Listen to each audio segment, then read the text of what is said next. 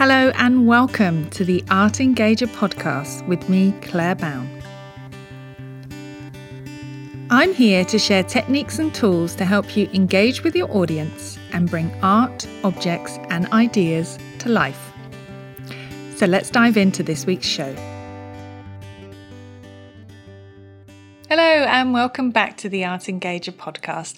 I'm your host, Claire Bown of Thinking Museum, and this is episode 52. So, today I'm going to be sharing some tips about how to develop and grow personally as a facilitator and educator. How can we go from good to great? But before that, last week I was sharing the principles, the foundations, the practices behind my VTM method, and I shared eight ways it can help you to engage your audiences. So do go back and listen to episode 51 when you get a chance. And as always, you can support the show. You can do this by treating me to a cup of tea on buymeacoffee.com forward slash Claire Bown. I'll put a link in the show notes. And the show notes go to my website, thinkingmuseum.com forward slash podcast. And this is episode 52. So now let's get on with today's show. So, I've just finished teaching a course in my membership program about developing our personal facilitation style. We've had four classes over the last four months, and we've covered a huge range of subjects in our time together. We've thought about how we might define our personal style, we've looked at our strengths and defined areas for growth. We've discussed when we've been at our best as a facilitator and the different hats we were wearing at the time. We've defined our purpose statements and looked at our core values. We've even dipped our toes into emotional intelligence and discussed how we can find more flow in our work. And finally, we brought it all together and we created an action plan for growth and challenged ourselves to define our personal style in 280 characters or less. That's a tweet. And at the end of the class, I shared some final tips and thoughts on how to grow and develop further. And it really got me thinking what are our top tips for growing and developing personally? So, today I'm sharing my list of top tips and some I've crowdsourced from educators on Twitter and sharing a variety of ways that you can continually grow and develop and stay fresh. So, let's get on with it. Number one is find a coach or a mentor.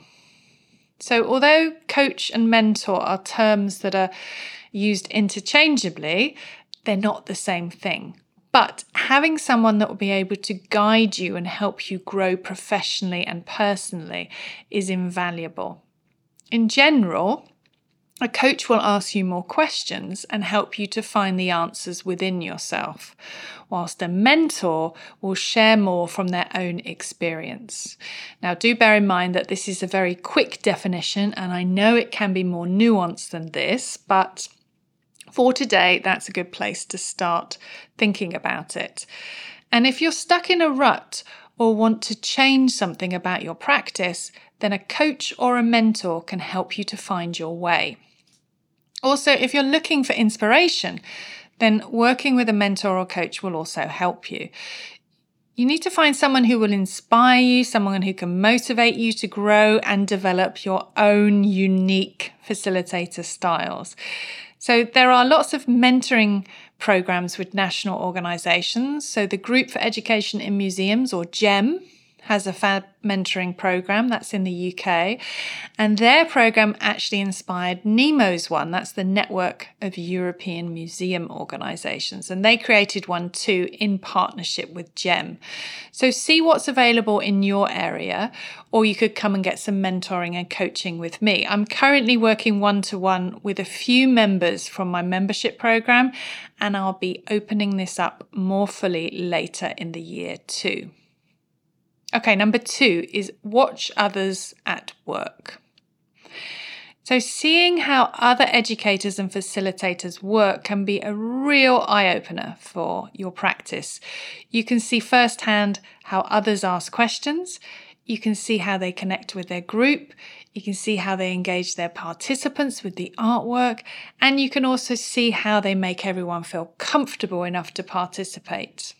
Now, I think now it's a lot easier to watch other educators and facilitators at work. We can participate in live webinars, group discussions, and lots more online.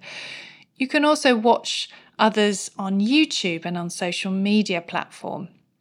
And by doing this, it really helps you to increase your own awareness of your skills and strengths and provides inspiration and new ideas as you get to see others using new or different methods.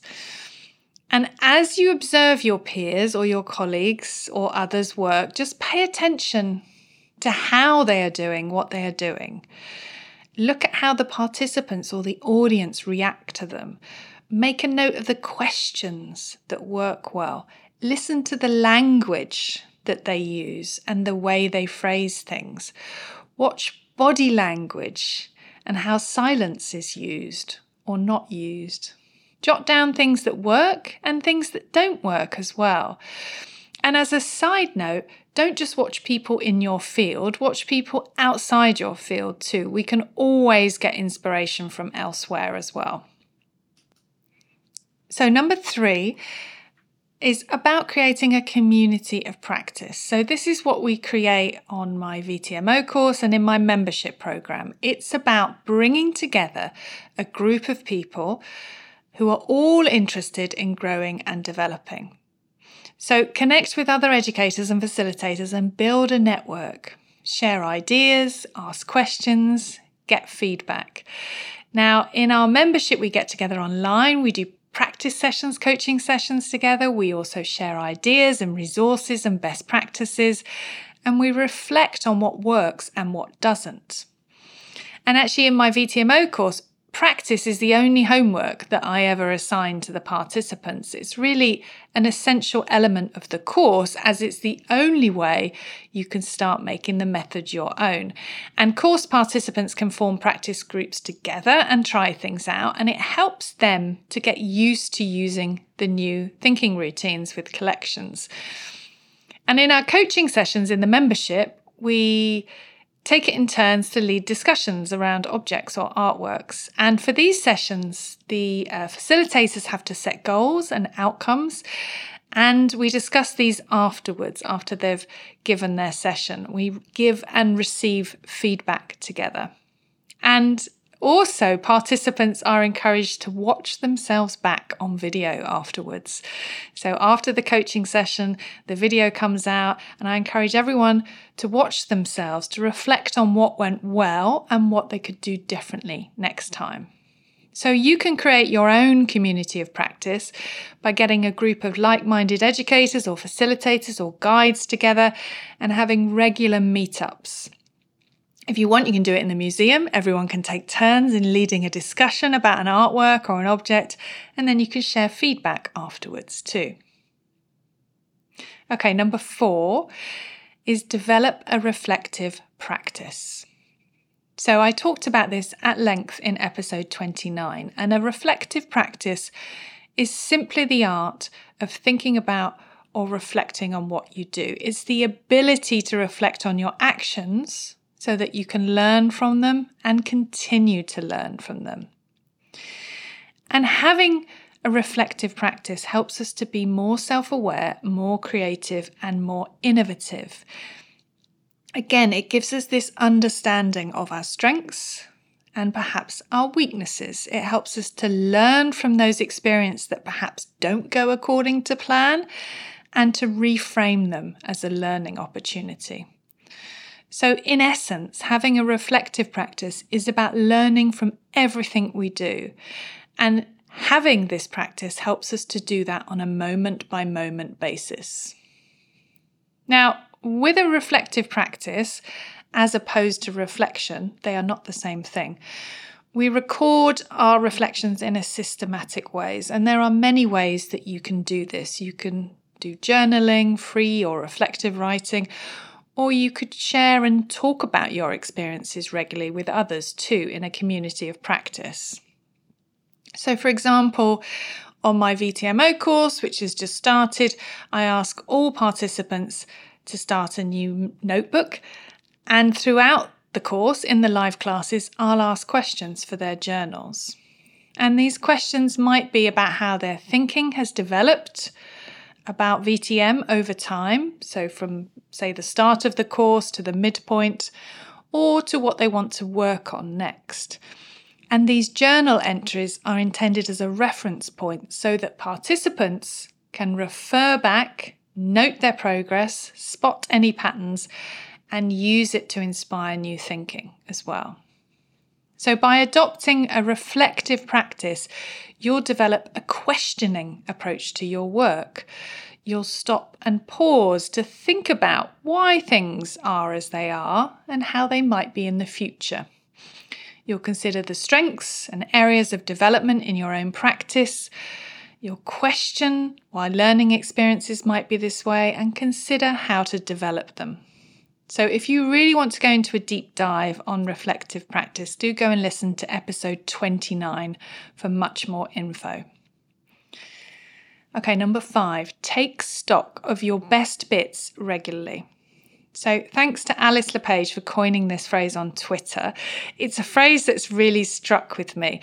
And she said, Having learnt from various organisations through freelancing, I compiled the best bits within my practice.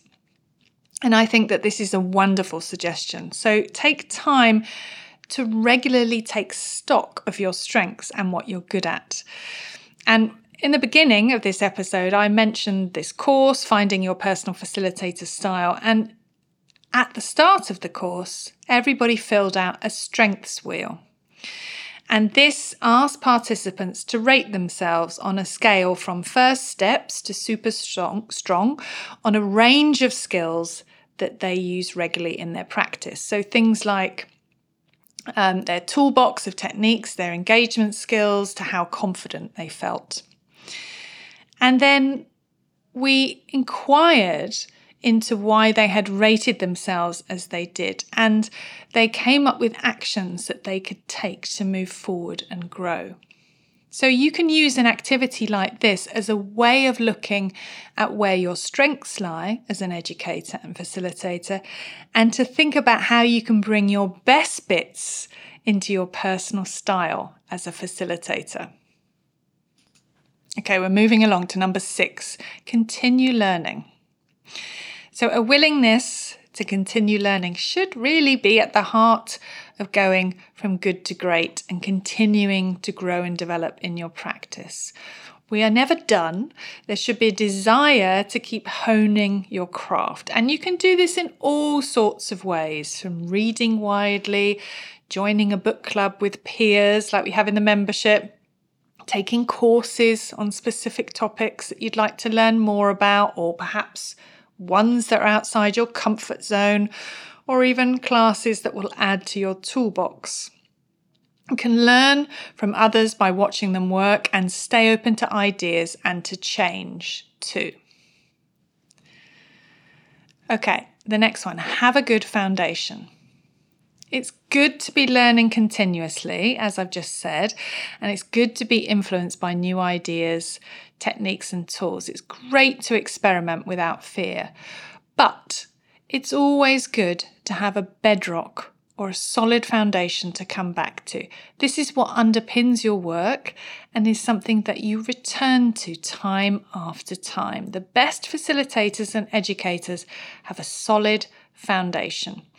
And for me, this is the VTM method that I've been developing over the last whew, 11 years. This is my foundation. The thinking routines, the questioning skills, the facilitation, the close looking, the collaborative learning.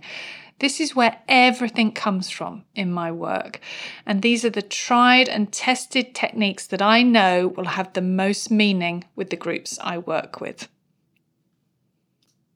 And finally, the last way for growing and developing personally is have a plan, but be flexible.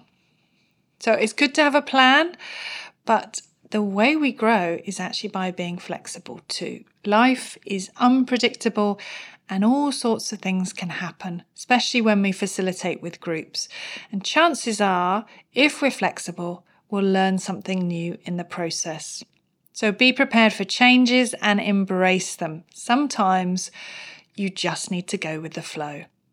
Accepting this could perhaps be the best advice for going from good to great. So there you have it. Eight ideas for how to go from good to great and how to grow and develop personally in your practice. And if you'd like to join a community of practice, don't forget our new Facebook group, the Slow Looking Club. It's a great place for conversation and discussion for engaging with art, objects, and life a bit more slowly. That's it for today. Thank you for listening. I'll see you next time. Bye. Thank you for listening to the Art Engager podcast with me, Claire Bown. You can find more art engagement resources by visiting my website, thinkingmuseum.com, and you can also find me on Instagram at Thinking Museum, where I regularly share tips and tools on how to bring art to life and engage your audience. If you've enjoyed this episode, please share with others and subscribe to the show on your podcast player of choice. Thank you so much for listening, and I'll see you next time.